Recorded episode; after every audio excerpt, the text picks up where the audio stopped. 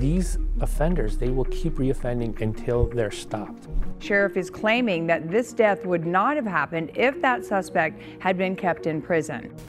These early released inmates have reoffended and committed even more serious crimes. Right now we're in a crisis mode of fixing what's just an out-of-control crime rate. These theories about, you know, long-term solutions aren't going to address what we're currently facing. A registered sex offender is under arrest for the attempted sexual assault of a child inside the school. And the number of children that are going to be impacted because of the release is going to be dramatically higher. Thousands of convicted pedophiles in California have been released from prison after only spending less than a year behind bars. Well, if rehabilitation isn't working and we're just letting out all these criminals en masse in very large amounts, why is anyone surprised that we're having an incredible rise in crime? We need to protect society. No one feels safer today than they did several years ago. My guest today is Samuel Dordulian, victim's attorney and former prosecutor. It's terrifying as a parent. I'm a parent of two young children, and the idea that these, these child molesters, these pedophiles, are walking out and about and being released at a very high rate, well before their time that they should be released, it's terrifying for me as a parent, and it should be terrifying for every parent out there of a child. Recent reports show that about seven thousand child molesters were released early from prison in California. According to the U S Department of Justice, these criminals are four times more likely to reoffend. Is rehabilitation instead of incarceration working in our state? And does it have an impact on the community and the rise in crime? Continue watching for an insider's perspective. I'm Siyamak. Welcome to California Insider. Thank you. Thank you for having me. We want to talk to you about California releasing child molesters um, with a very minimum punishment of sometimes even under a year. There was a Daily Mail investigative report that said about seven thousand child molesters were released with a less than a year punishment. What are your thoughts on this? I'll tell you, when that reporter first contacted me and told me this, I questioned whether his statistics could possibly be true. That wasn't my experience. I'm a former prosecutor in the sex crimes unit. I used to do these things. I used to charge people. I used to convict people. And to hear that child molesters, and particularly this reporter, what he did is he just weeded out uh, violations of Penal Code Section two eighty-eight. That's the lewd acts upon a child. And they have different age groups, under fourteen, and then there's a fifteen-year-old uh, age group. But that's the main charge that we would uh, file against these child molesters, sometimes these pedophiles. That's, and that carries a pretty big stick. It carries up to eight years for each individual touching. So to hear that now these people who are charged with two eighty-eight, who are convicted of two eighty-eight, are getting out an average of one and a half years, when he first told me that, I'm thinking, that, that can't be right. That's not true. Has it changed that much from the time that I left the D A's office in two thousand eight, that we've gone to this point where we're letting out child molesters? And after going through some of the statistics with him and some of the data with him, I realized it's, it is accurate, and it's, it's shocking, it's terrifying. Everybody should be really upset and frightened by this fact, because these people who are being released, these child molesters, we know from our experience, we know from literature, we know from all the studies, they're the least likely group of offenders to ever be rehabilitated. So what does, what does that mean? Uh, once they're out, they're going to reoffend. There's going to be another child that's going to be victimized by these people who are being let out and let out early. So there's going to be more and more children who are going to be victimized. And we're letting it happen. What's the idea behind releasing them earlier? Is it to give them another chance? Or? And it seems like this has been going on for a while, because according to this report, there's some cases even from two thousand thirteen, so this has been a trend. Yeah, and I want to point out that the analysis that this reporter did was uh, for data up to two thousand nineteen. So you can't blame the pandemic on these releases, because, you know, we'd hear that uh, because of the pandemic, sometimes criminals would be released early uh, for COVID reasons. But that's not the reason for this release. The, this is being done systematically, intentionally by the Department of Corrections. As to the reasons why, I think there's a lot of factors involved. I think it's something that we have to look back for a number of years. We've been passing laws for the last, I don't know, five to seven years. You got Prop forty-seven, you got Prop fifty-seven, you got realignment. All of those were designed to release these criminals before their real time that they were convicted for. And particularly Prop fifty-seven, for example. Prop fifty-seven, I think it was in two thousand sixteen, when they passed it, specifically excluded uh, sex offenders. So sex offenders could take advantage of Prop fifty-seven, which basically said that it, you only look at the base crime. If they have multiple charges that they're convicted of, the Department of Corrections can ignore all the other charges. They just look at that one base crime, and once he serves that base crime, they can release him early. So you can convict someone of ten counts, twenty counts, and get these ridiculously high sentences. And all the Department of Corrections has to do is look at the base crime, only uh, let them stay in custody for that base crime, and then release them right after that. And that is unthinkable, because as a prosecutor, one of the tools that we had is to look at the circumstance of the abuse and charge for each individual touching. So for one victim, I could have multiple counts for each touching, each different type of touching.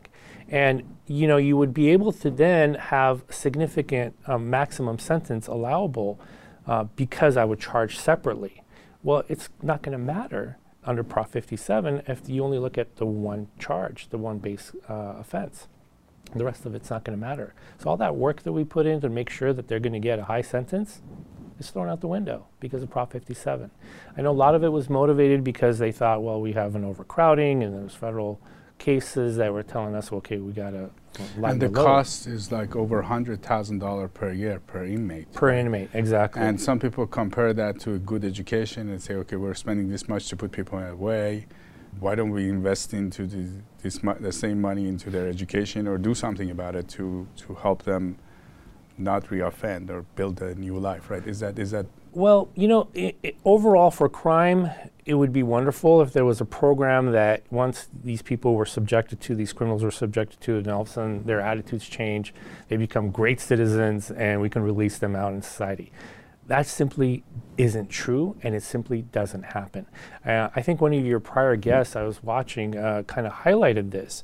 There was an audit in California in two thousand eighteen that looked at the amount of money that we spent on rehabilitation to see if it has any impact on recidivism. And it has little to absolutely no impact on criminals reoffending again. Rehabilitation is not working in California.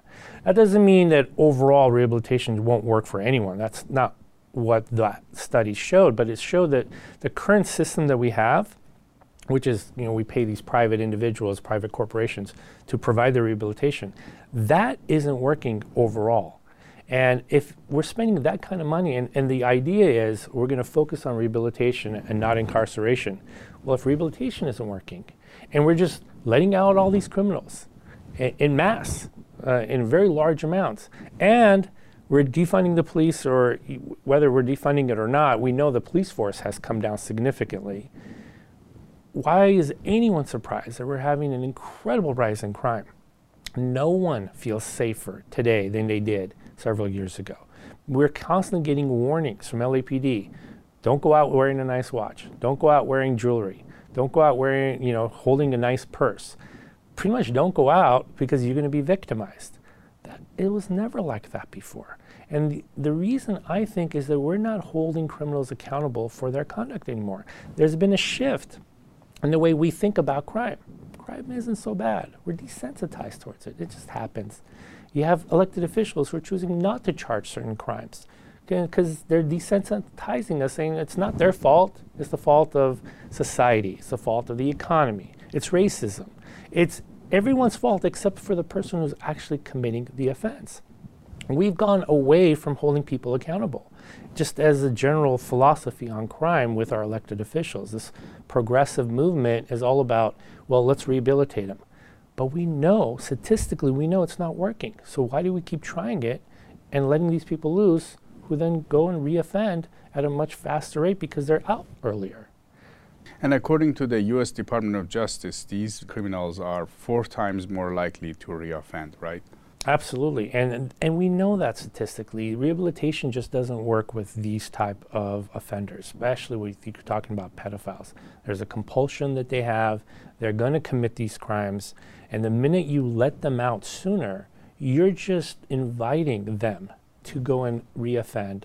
And there's going to be a child. There's a cost to this, and people don't really think it through. But there's a cost. There's a child out there who's going to be victimized. And anybody who does this kind of work knows that these type of trauma that uh, a child will suffer, a child of sexual abuse, it's a lifetime of trauma. It's not something that, you know, you're a victim of robbery. You probably will get deeply affected by it, and you might be hyper-vigilant afterwards. But when you're talking about a child who's been victimized sexually, I've dealt with these kind of cases for the last twenty plus years. I, I deal with these type of victims all the time. It's a lifetime of trauma that they're going to go through. And that's the cost as a society that we're going to be paying for the decisions that the, these elected officials are making in releasing these uh, child molesters, releasing them early in particular. Do you think the people that are committing these kind of crimes are reoffending now? W- without a doubt. Without a doubt, especially when you're talking about child molesters, especially if you talk about the subset of pedophiles. They will absolutely, you know, I can guarantee you a very large percentage, a very significantly large percentage will be reoffending and harming another child. You know, statistically in California, I think the recidivism rate has roughly been about fifty percent for the last decade or so.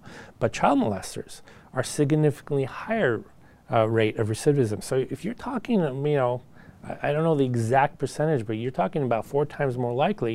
You're talking about almost guarantee that, you know, several of these people who are out and about are reoffending right now and harming another child who will then have to suffer for the rest of their lives because there was a decision made by our elected officials that this is the right way towards public safety, and it's not working. And do you know how many times somebody commits a crime like that before they get caught? Do they get caught all the time, or is there a... You know what's funny about that is uh, when I was working sex crimes, and I spent half my career in the sex crimes unit at the L A County D A's office, I was exposed to these sexual assaults all the time. Whenever we had a child molester, whenever we had someone who had, and we were able to arrest them for a crime against a child that we were aware of, after doing some investigation, I would say at least nine out of ten times, we were able to find that there was another victim. There was never, hardly ever, a case that I came across where it was a child molester that only had one victim that we knew of. We were always able to find somebody else. So these offenders, they will keep reoffending until they're stopped. And by stopped, that means putting them away in prison. But the minute you release them, they're going back to it again. There is no rehabilitation for these type of offenders. So you mentioned one and a half years that they're giving to, to these cases. Uh, when you were involved, what, what's the normal? What was what was it back then? What was the, it would be, the amount of punishment? You know, for again, going back to the, the charge of two eighty-eight, um, it it's a, what they call the triad sentencing. You can get low of three, you can get a middle of six, and you can get a high of eight. And the law says we have to presume the middle ground, which is six years in prison. That, that alone should be a lot more than what we're currently seeing. But, uh, and back in my days, that was what our focus was. We would go to the six or look to get to the eight years. Now, on top of that, we would look to charge each individual touching. So, for example, if unfortunately, if a child molester was to get a hold of a child and digitally penetrate a child, for example, and then orally copulate a child, and then go back and then touch them again, I would charge each individual specific touching. And you can get multiple counts uh, for each individual victim. And, you know, instead of eight-year maximum, now you're looking at twenty, thirty years. That wasn't uncommon for me. I remember getting sentences over one hundred years when we had multiple victims. So getting multiple years, you know, ten years or more was not an uncommon thing back in my time. That's why when I heard one and a half years, and that at least they're being released after one and a half years, it's beyond shocking, and it's not okay. It really isn't okay. Our children are the ones who are going to be suffering, and we're subjecting our kids to this. It needs to stop. You mentioned on average one and a half years. Who is who is doing this? Is it the district attorneys, or is it the, the system? How are they getting this amount? Uh, I think it's probably a combination of the two. I think nowadays there's a different philosophy on how cases are approached. But uh, going back to Prop fifty-seven that we had a while back, back in two thousand sixteen, remember, you know, even if the D A does their job properly, they charge properly, and they convict with multiple counts and get thirty years or so, under Prop fifty-seven, our California Department of Rehabilitations and, and our, our prison can take only that first count, whether it's three years, six years, or eight years, and then simply allow for extra credits, especially when they do one of these rehabilitation programs, give them extra credit, time off, and reduce that sentence dramatically on the one count, and then release them. All the other charges, well, Prop fifty-seven says you can ignore that if you're the Department of Corrections. And I think that's what's happening, because there's really no other explanation as to why these people who are subjected to oftentimes very high sentences can be released after one and a half years.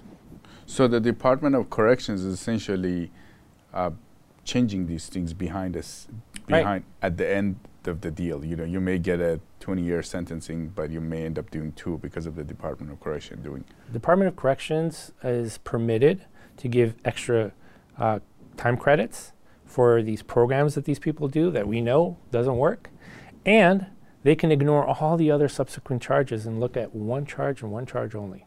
And then if they choose to do so, and they can release them early after that person served that one count. And that has to be part of the explanation, because I can't think of any, any other explanation. So yeah, maybe the prosecutor can do their job, do their job just fine, and the Department of Corrections, after a couple of years, that person's out now. And with the current situation that you see, we let these people out, what do you think the impact would be for people that live in California, like people that live in L A, San Diego, in the Bay Area?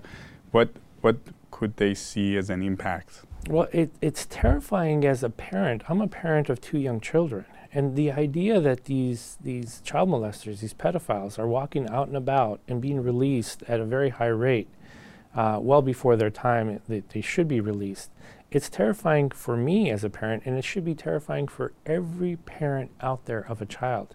Because, you know, one of the misconceptions of child molesters is y you will figure it out. You will know who's a child molester. And I can tell you, having done this for over twenty years and, you know, prosecuting sexual assaults and child molesters for the many years that I have, it's the opposite of the person you would likely think. It's that coach that everybody loves. It's that priest that everybody loves, that teacher that everybody loves.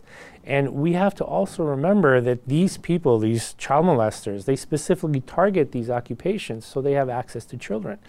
We were told that when I was prosecuting, uh, multiple times when we would interview these, these defendants, these criminals, they would tell us they became a teacher because they would want to have access to children. Wow. So now we're, we're releasing all these people, and, and thankfully, uh, you know, they're oftentimes if you're convicted of a particular crime like child molestation, Uh, hopefully parole would prohibit you from, you know, trying to get a job as a teacher.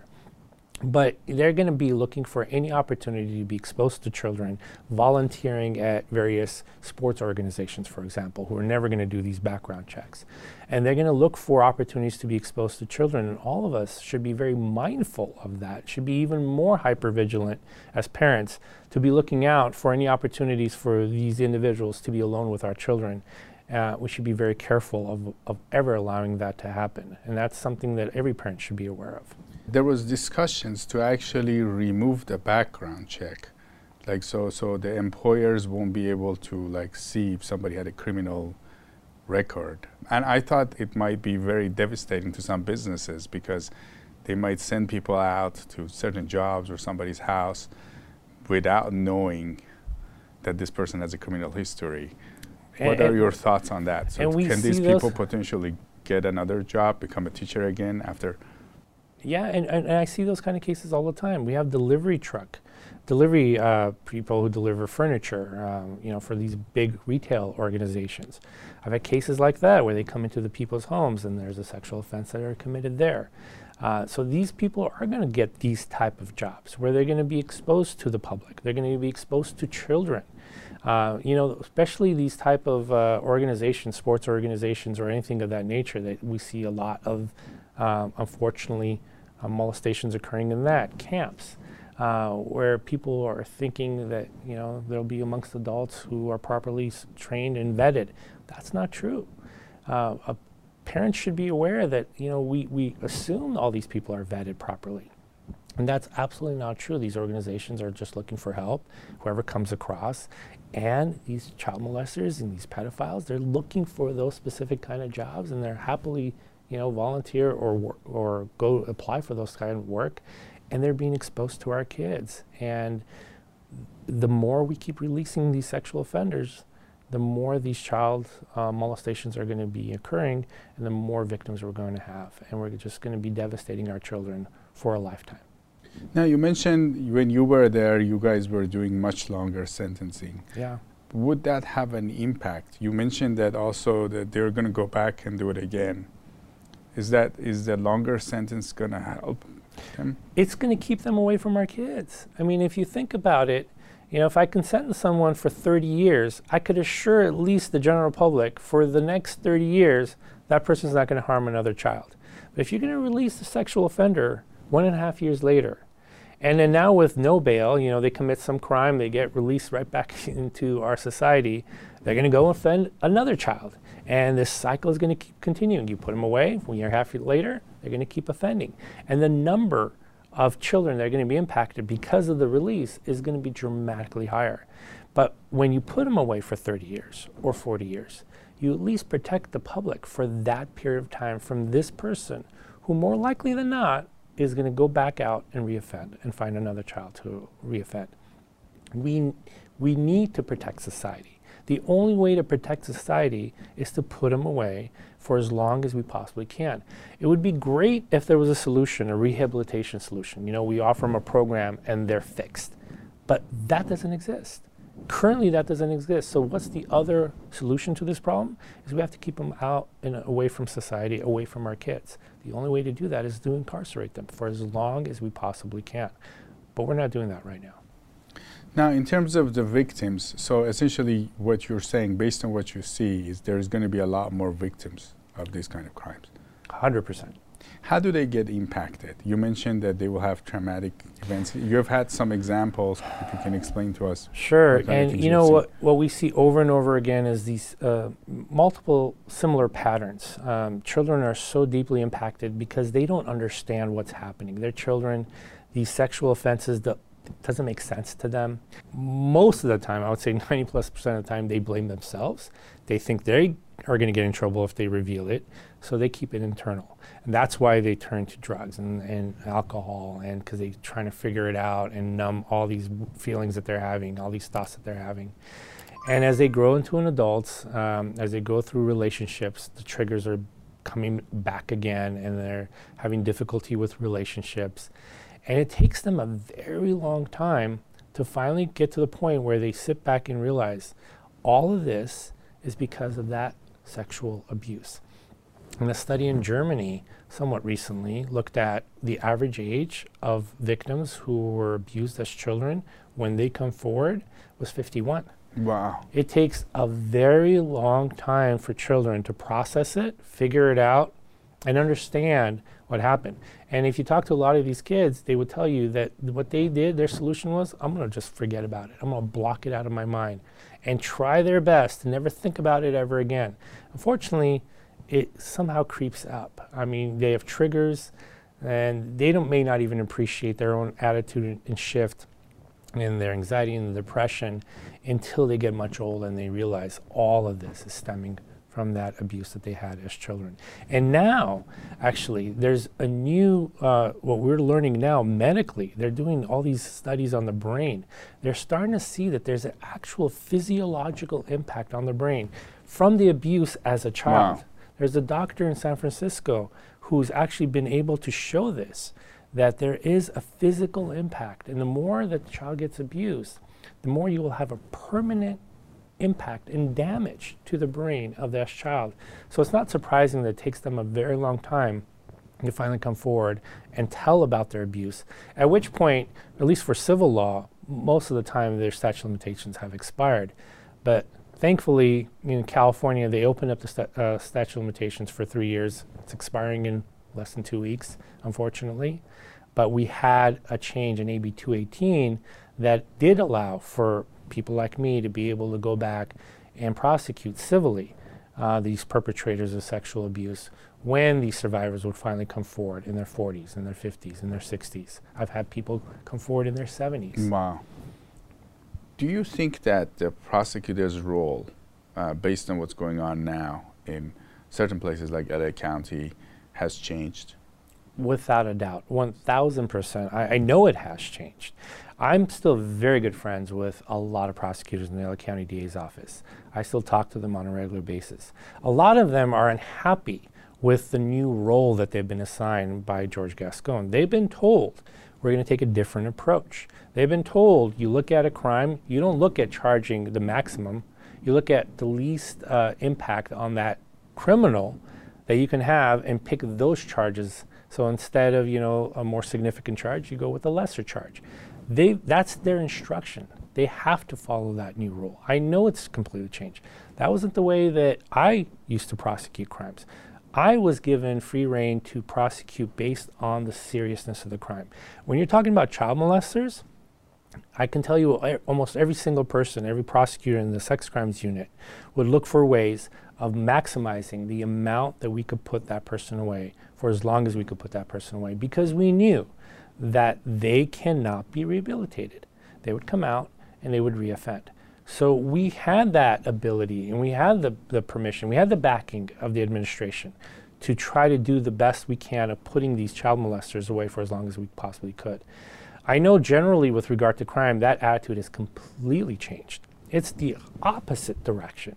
It's doing everything you can to see how you can help this poor criminal that committed this crime. And, you know, well, let's charge them the least amount that we can possibly charge them with. Let's avoid putting them in jail, and so let's do no bail while they're pending these criminal charges so they can go out and, you know, reoffend again while they're pending these criminal charges. That's not something that, you know, we haven't seen. We see that a lot lately. There was a story in my city where I live in, in Glendale. There was a person who committed five different crimes within a twenty-four hour period, because every time he would get arrested by Glendale P D, he would get released immediately because of the no bail. And each time he would commit a more, uh, more serious crime, until finally he ended up uh, doing a burglary, I think, and finally they, they kept him in custody. But does it take five times for us to finally learn that this person is not is going to reoffend, and we need to do something and hold them accountable? The attitude and the philosophy has dramatically changed. We've gone one eighty on our approach to crime. So is the ideology about assuming the best case scenario and hoping that this person, okay, they made it, they did it once, hopefully they won't do it again. But the common sense, based on the experience that you guys have, is that this is not going to happen, right? Absolutely. It's great to imagine that we can uh, help someone who's committed a crime to become a productive member of society. And I am positive, and I'm sure, and I've seen actually some programs that do in fact help with regard to that. When I was a prosecutor, I remember there was a drug court run by a particular judge who was very invested in making sure that, you know, the people who went through his program, which they were selected, not everybody made it. You look at risk factors of who w should be eligible, who is amenable to rehabilitation. And when you pick the right people and you put them in the right program for the certain types of crimes, you can help people. But when you're talking about these violent criminals, when you apply it across the board, like all of a sudden we have. And it and looks like there's no program also when you let somebody out without a bail. They there don't, is no They program. didn't go through a program, so no. they... Actually, if you think about it, you're actually harming them, because back in the days when, when a person would commit a drug offense, and now you just simply release them, and don't even charge them, by the way, for straight possession, which is what we're seeing nowadays. Back in my times, you would charge them and then you put them through this drug court program. You would help them. You would give them that help. But if you don't charge them, you don't put them in jail, you don't offer them any help. So magically, they have to go out there in society and figure out a better way for themselves without any rehabilitation, without any services. You're actually doing more harm under this philosophy than you would have if you actually did charge them and allow them to have a program where they can change their lives. A program that should be vetted, tested on a smaller scale with low uh, risk offenders, not across the board with these violent criminals, and especially not with child molesters. You seem very passionate about this. Why? Uh, you know, I, I always knew I wanted to be a prosecutor since, since, since ninth grade. Um, and when I got into the office, I, I think it's the greatest office. The L A County District Attorney's Office has the potential of being the greatest office out there, because I could see the positive effect that I would have for the victims that I used to represent. Uh, I could see the positive effect I would have on society when I would put away a really, really bad person for the rest of their lives. Uh, and I felt good. I'm seeing the opposite now. Now you see people in despair. You see, you know, victims really upset. Victims are now hiring me to become a, what they call a Marcy's Law attorney, which I do pro bono. I don't charge any money whatsoever, by the way, to go in there and be their voice in a criminal court when it should be the D A. The D A is no longer the voice of the victim. I've actually been hired multiple times. There's another lady in my office who actually does Marcy's Law, again pro bono. We've been going into criminal courts so we can be the voice of the victims that the deputy district attorney no longer can under the directions of the new administration. Um, so I, I've been in this industry. I've seen the good that we can do, and I've seen the horrors when we don't do that good. And I, I want, I need everybody to go back to the way we were, because our children depend on it. I have two kids. My passion comes from the fact that I want to protect my two kids. And every parent, hopefully, will have that same feeling. We need to make a change. Do you think there's a chance that the situation can get normalized? Like, you know, after a while of seeing it, you just say, okay, this is how it is. This is a... That's what I'm afraid of.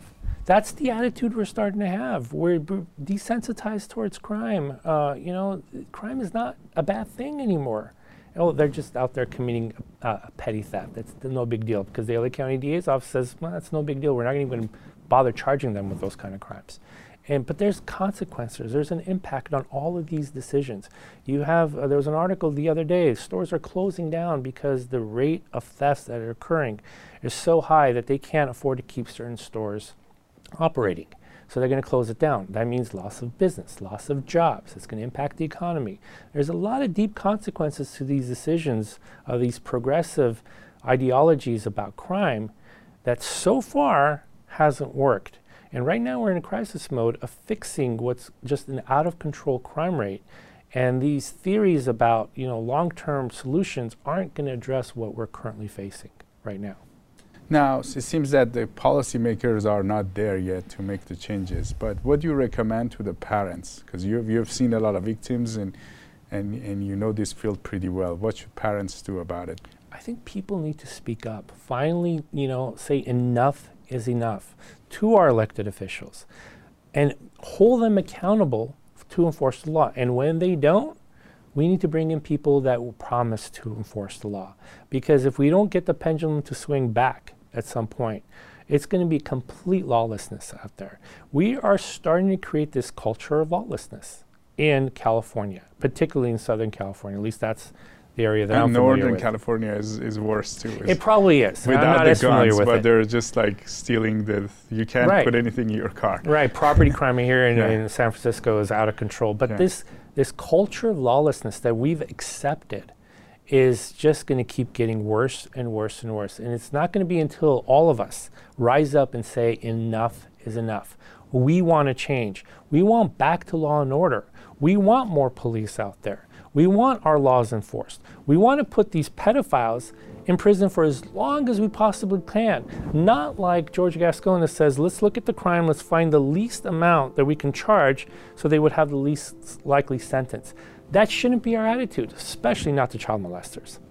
We should look for ways of making sure that they get the longest sentence possible. And when I heard from that reporter that one and a half years was the average for a penal code section two eighty-eight violation, it's, it's, it's shocking, and it's not okay. We can't allow this to continue. For the safety of our children, we can't allow this to continue. Sam Dordulian, victim's attorney and former prosecutor, it was great to have you on California Insider. Well, thank you very much for having me. We want to ask you to sign up to our California Insider email list. You will receive exclusive updates on our upcoming documentary and get the latest inside stories on everything that's happening in California. Go to insiderca dot com and sign up